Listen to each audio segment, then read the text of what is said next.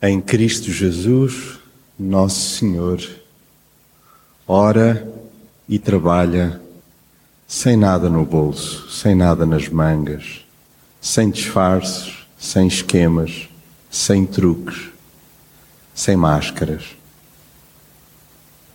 Em Cristo Jesus, nosso Senhor, ora e labora com uma peneira no coração, com um crivo que não o teu com um olhar que seja seguro, com a perspectiva do Pai, não a minha, não a tua.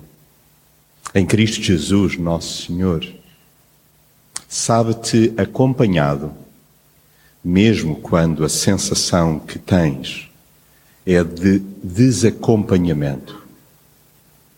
E hoje é por aqui que vamos Sendo que já oramos em Cristo Jesus, nosso Senhor, que nos conhece como ninguém, eu rematei a oração, Connie, para mim, Senhor, já agora enxuga também as minhas lágrimas. Porque eu e tu choramos. Eu e tu somos feitos de carne e osso. Portanto, é importante que oremos e trabalhemos sabendo-nos superiormente acompanhados, mesmo quando há alturas no dia, na semana, no mês, em longas noites escuras em que nos parece que ninguém nos acompanha. Quantas e quantas vezes parece que oramos e trabalhamos em vão? Acontece-te? A mim, inúmeras vezes. Nada de especial acontece e assalta-me, assalta-nos a sensação de estarmos a chover no molhado. Olhamos em volta e constatamos a proliferação da injustiça. Basta olhar para certos recantos do nosso interior, da nossa família, da cidade, e a injustiça está por aí à espreita. Apercebemos-nos então da nossa gritante impotência. Sentimos-nos sós? Quantas vezes abandonados, quando na verdade temos a melhor das companhias, o Pai amoroso e incessantemente presente. Ele nunca deixa de estar presente. Mesmo nos dias, nas horas mais tenebrosas.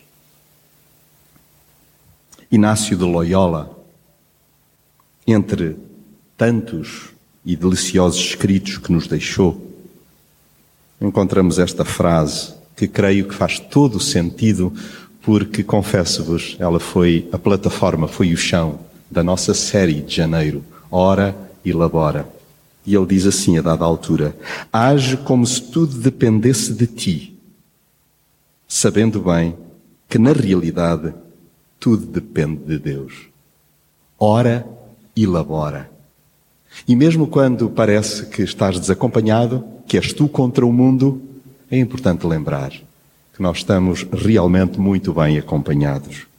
Convido-vos a espreitarmos o primeiro dos dois textos que servem de reflexão para nós esta tarde. O primeiro encontra-se no primeiro livro de Reis, no capítulo 17, e lemos juntos, do verso 1 até ao verso 9.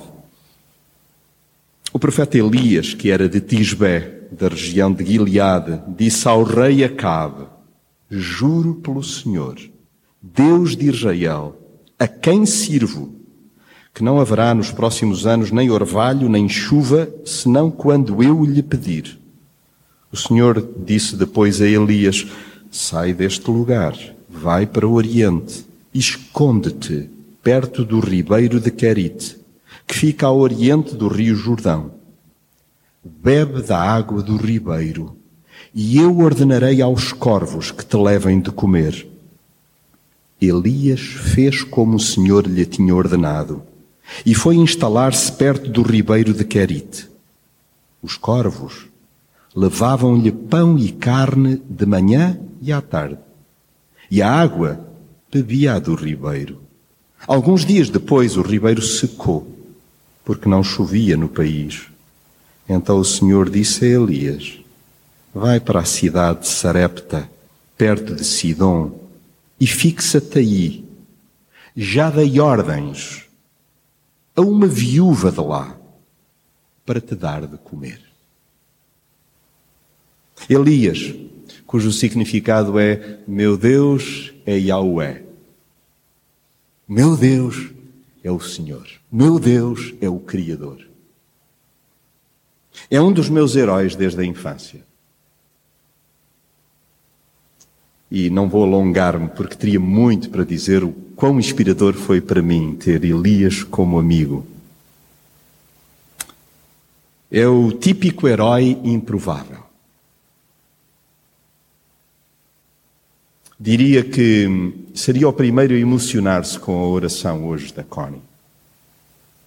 Creio que se há epíteto que nós poderíamos dar-lhe é que era um, um, homem, um profeta com a lágrima no canto do olho. Era um homem que se emocionava, era temperamental. Era particularmente sensível. Um homem como eu e tu.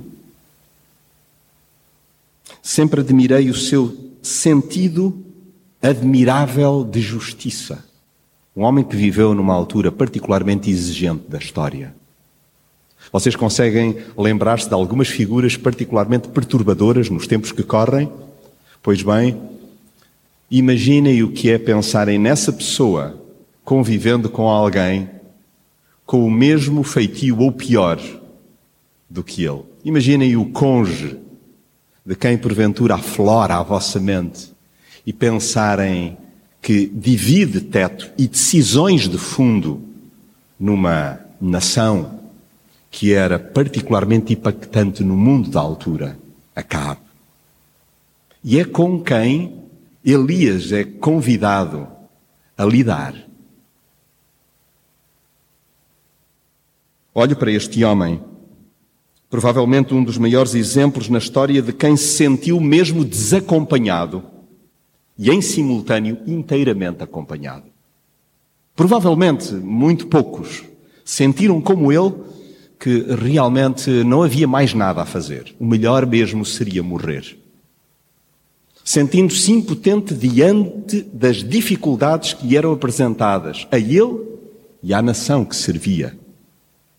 Uma voz que se sentia impotente, incapaz de fazer face ao horror, às atrocidades que eram cometidas. Sentes-te assim em determinadas alturas no meio onde trabalhas, na esfera familiar, no quadro então das tensões que sentimos no plano social, no bairro, na região metropolitana de Lisboa, ou olharmos para o mundo que é o espelho do que se passa dentro de nós?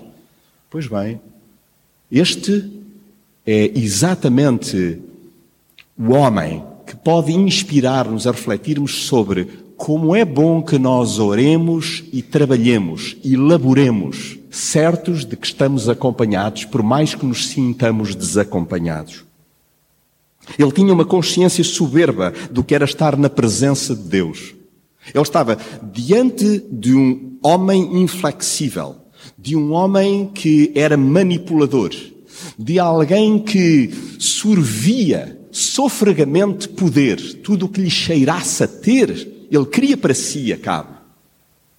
E é com este homem que Elias lida, mas certo de que estava mais do que na presença de um tirano, de um ditador, ele estava na presença de Deus Yahweh, do Criador. Então, quando estamos diante de uma chefia que é autocrática, quando estamos diante de pessoas com um perfil que nós dizemos eu não consigo lidar com, é bom perceber que mais do que este desacompanhamento humano, nós nos saibamos acompanhados por aquele que nos criou. E ele, basta olharmos para o primeiro verso, tinha profunda noção de que estava na presença de Deus. Ele percebeu como poucos os sinais da secura espiritual. E ainda assim sabia que havia uma esperança, havia uma nesga, desde que ele procurasse escutar o Pai. Há alturas em que nós procuramos as soluções bélicas, as soluções terrenas, aquelas que a nossa perspectiva limitada alcança Mas é tão interessante e bonito e inspirador e verdadeiro olhar para Elias e perceber, espera, ele move-se segundo aquilo que o Senhor, o Pai, o Criador lhe dizia. Ele obedeceu escrupulosamente a Deus. Lembram-se? A dada altura, ficamos deliciados. Olha, o ribeiro está a garantir que ele seja saciado. Espera, mas isso foi o que Deus disse antes. Olha, os corvos entregam com um rigor horário que nem o melhor sistema da Uber Eats hoje proporcionaria. Era amanhã, era à tarde, tal qual Deus tinha dito que aconteceria, porque ele obedeceu escrupulosamente a Deus. E quantas vezes me dou conta Ó oh, Senhor, tu bem que disseste, mas eu distraí-me e eu procurei as minhas soluções porque eu pensava que tu já não me estavas a acompanhar. Eu pensaria que agora o melhor é eu tirar umas soluções do meu próprio menu, do meu próprio cardápio e procurar resolver este dilema, seja ele de ordem material, emocional ou espiritual.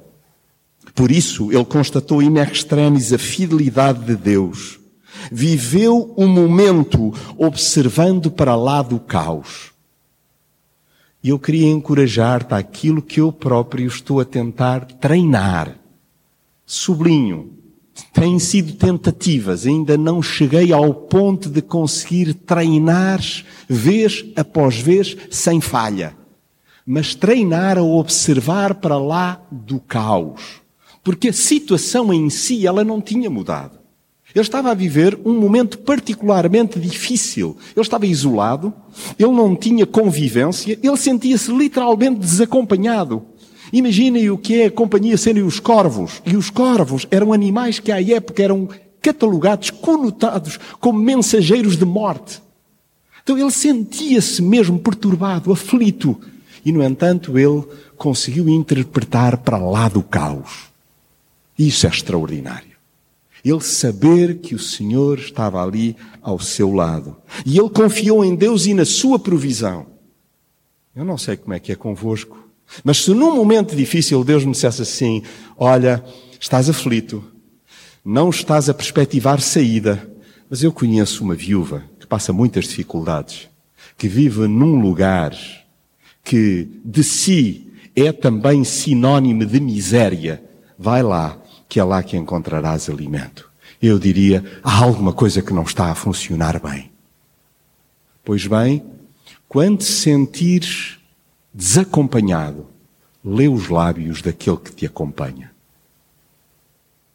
Hoje, hoje mesmo, li algo extraordinário de alguém que, também como Elias, é particularmente inspiradora para nós. E falo-vos de uma missionária que no século XX trabalhou especificamente com pessoas em condição extrema de pobreza, vivendo na rua.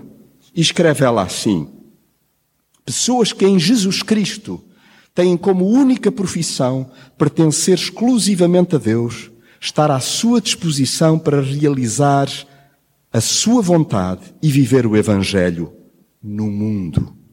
Pessoas cuja profissão é fazer o que podem para que a vontade de Deus se apodere delas, para que Cristo seja o seu primeiro amor, para amarem como Ele ama, como Ele ama, para estarem em estado de saída para onde quer que seja, como quer que seja, para viverem o Evangelho sempre decifrado, sempre imitado nesse onde e nesse como, tanto na igreja como no mundo.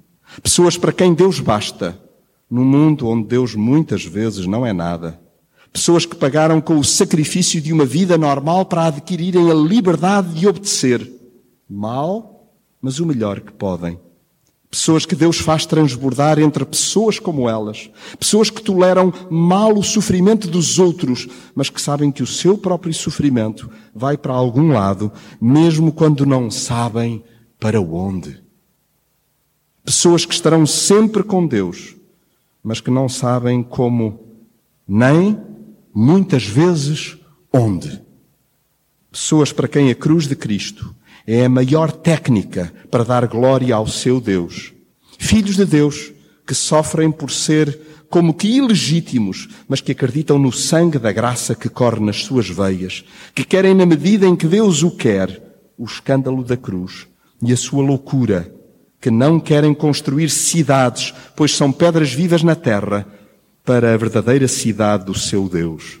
E a autora desta estrondosa afirmação é Madeleine de Berrel, esta missionária junto de pessoas em condição de sem-abrigo. E isto é orar e laborar, sabendo que muitas vezes o calafrio é de que estamos desacompanhados, mas sabemos-nos profundamente acompanhados.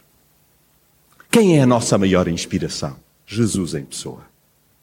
E por isso, o segundo texto que vos convido a ler, a escutar, encontra-se em Mateus, no capítulo 26, dos versos 36 até 46 e escutamos juntos a palavra. Depois disso, Jesus, acompanhado pelos discípulos, foi para um lugar chamado Getsemane e disse-lhes: Sentem-se aqui, enquanto eu vou ali mais adiante orar.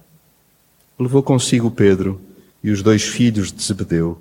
Nisto começou a sentir-se angustiado e cheio de aflição e exclamou: Sinto uma tristeza enorme, uma tristeza de morte.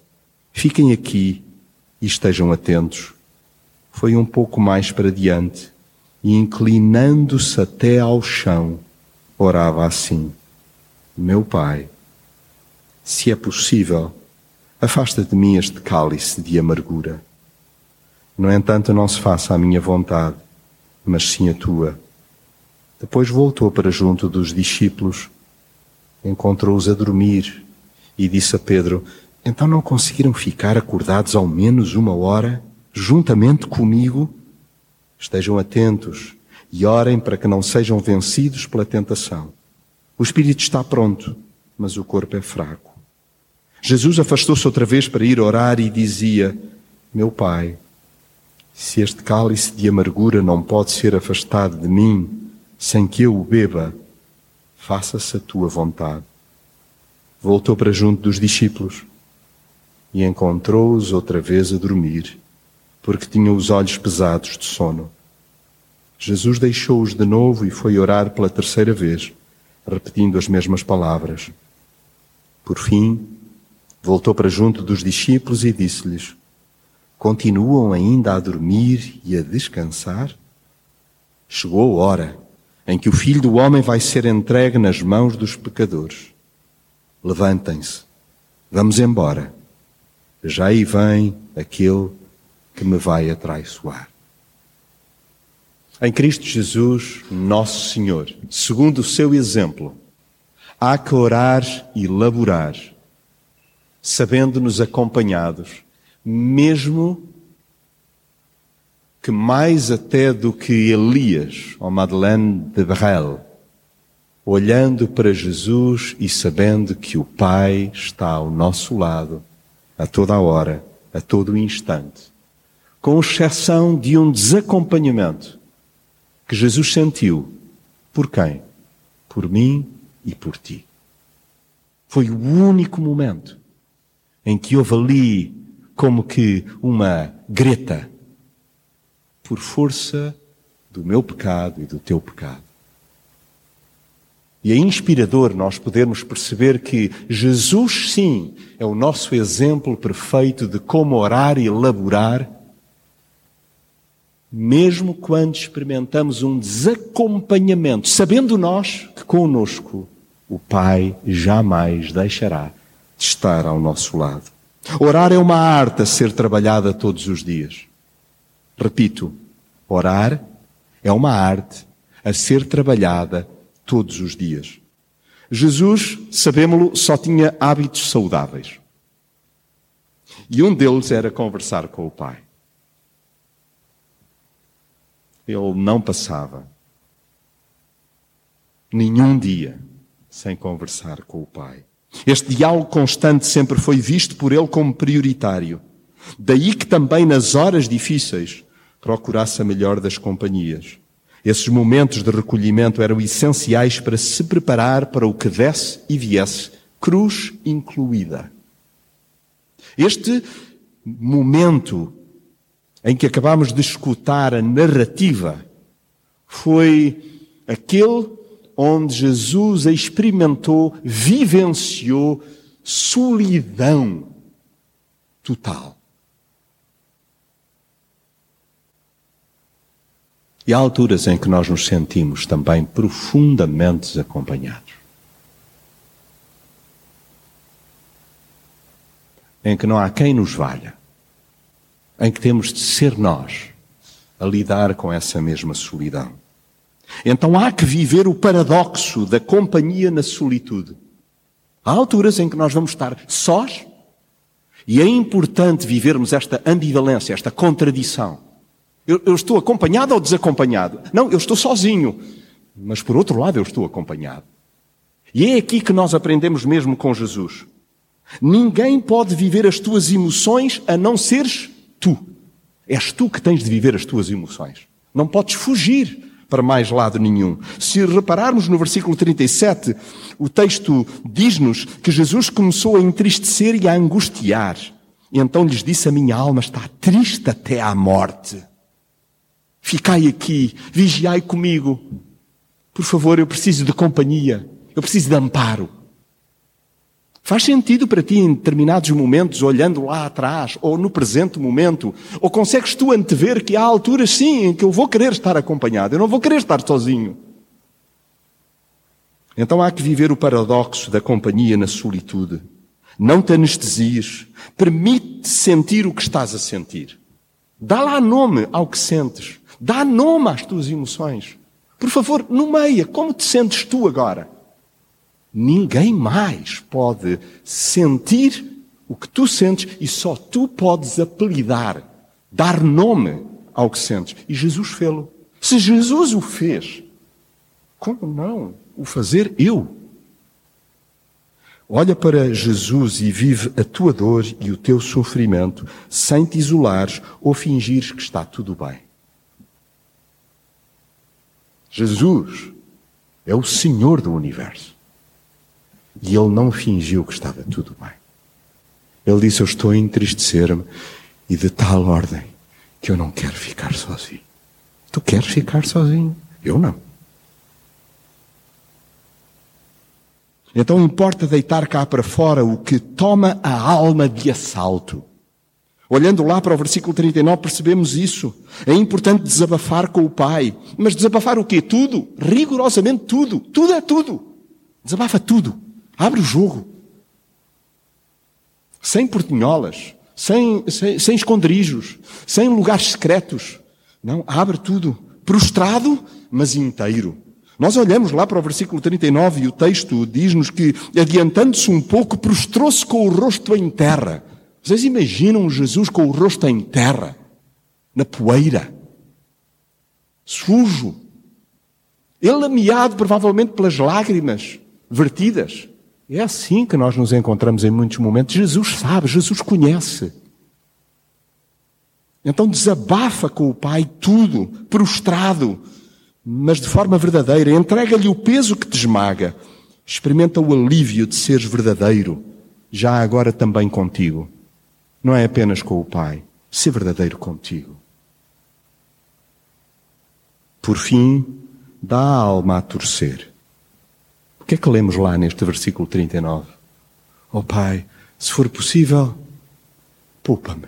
Se for possível, Senhor, que isto não chegue até ao fim, mas faça-se a tua vontade. Então entrega-te nas mãos do Pai. Estás nas mãos daquele que nunca te abandona. Um Deus que nunca te abandona.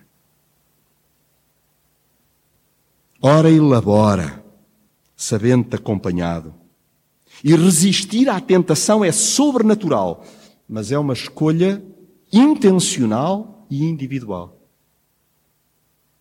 Olhamos lá para os versos 40 a 41, ou para o verso 43, ou para a primeira parte do versículo 45, e percebemos que Jesus ainda hoje nos estimula a que peçamos a Deus para não cairmos em tentação. Ele mesmo tinha a clara percepção da luta que travamos contra a nossa própria carne. A nossa carne acomoda-se. Acaba por ganhar contornos que têm particular dificuldade em encarar momentos difíceis. E por isso é que nos apetece tantas vezes aninharmos-nos, dormirmos. Para quê? Para esquecer. Queremos hibernar. Estamos fatigados física e emocionalmente. Então há que insistir no diálogo com o Pai. E quando assim é, quando nós insistimos no diálogo com o Pai, mesmo quando não apetece, é quando não apetece que nós nos devíamos obrigar a dizer: Ah, ah, pois é, mas vamos ter uma conversa mesmo.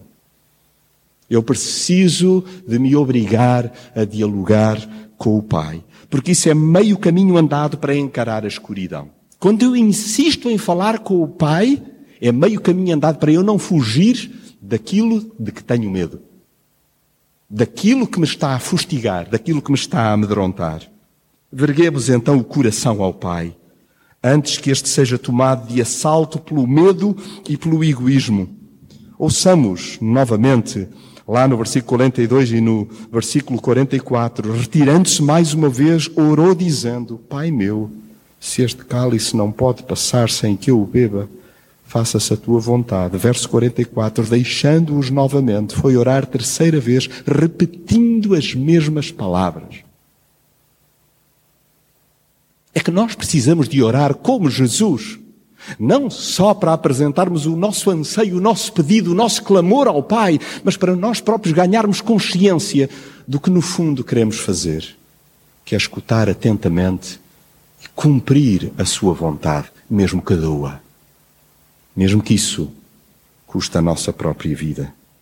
A submissão ao desejo do Pai envolve franqueza, envolve renúncia e envolve fidelidade.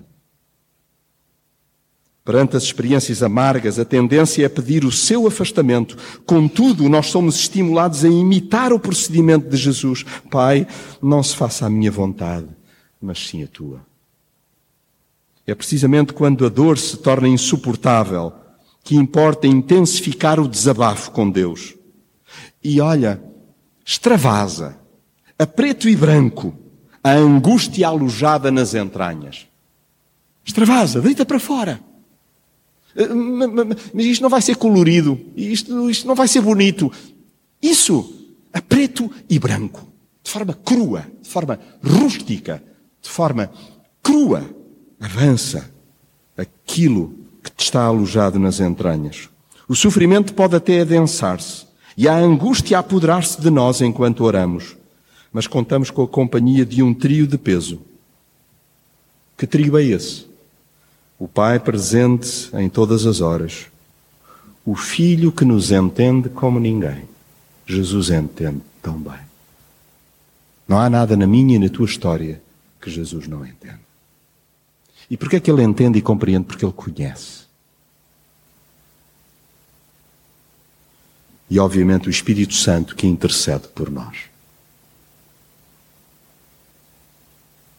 Que nos cutuca, que nos belisca, que nos agita. Para quê? Para que nós não deixemos de ouvir a voz de Jesus. Por último, os desafios do cotidiano encaram-se com o coração erguido. Como assim? Erguido. Sim, erguido em submissão ao Pai. Releio para inspiração nossa e para mobilização nossa ao sairmos deste lugar. Porque a semana começa agora. O tempo de treino é de seguida, não é aqui.